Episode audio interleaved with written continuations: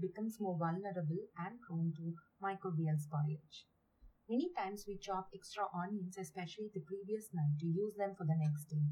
You must have also noticed that the diced onions, when stored open for a more extended period in the chiller, let out more water and the freshness is reduced. The condition occurs once we peel the onions. The several layers of the onion's paper skin protects itself from microbes as well as from the sunlight. It is always suggested that the raw onions are to be stored under dark, dry, and netted bags. I do understand that it is a task to peel the skin during the vias, but here are the effects of the peeled onions when stored open for a more extended period. According to the National Onions Association, bacteria contaminate onions once exposed and left as it is. They will get oxidized further, leading to a host of health issues. Hence, it is advised to cut and use them only when needed before cooking.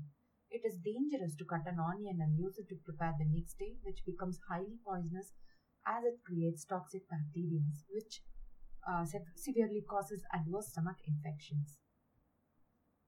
Peeled onions, when stored, becomes much soggy due to refrigerated conditions due to an increase in bacterial growth and hence decay. The freshness, color, flavor is also reduced. The onions can lengthen its shelf life up to 30 days if stored properly. It is also indicated that the shelf life of the refrigerated bulb onions peeled, cut in half, wrapped in a paper towel, sealed tightly, can lengthen its shelf life for 14 days.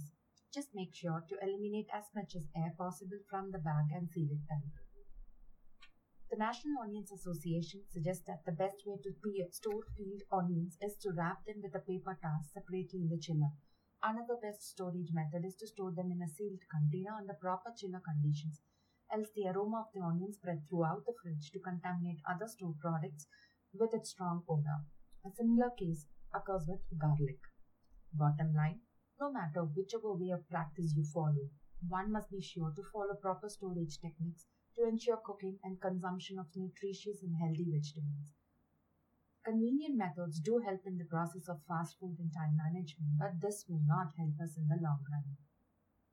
For more details, please do visit my website www.pavitrakrishnaprasad.com.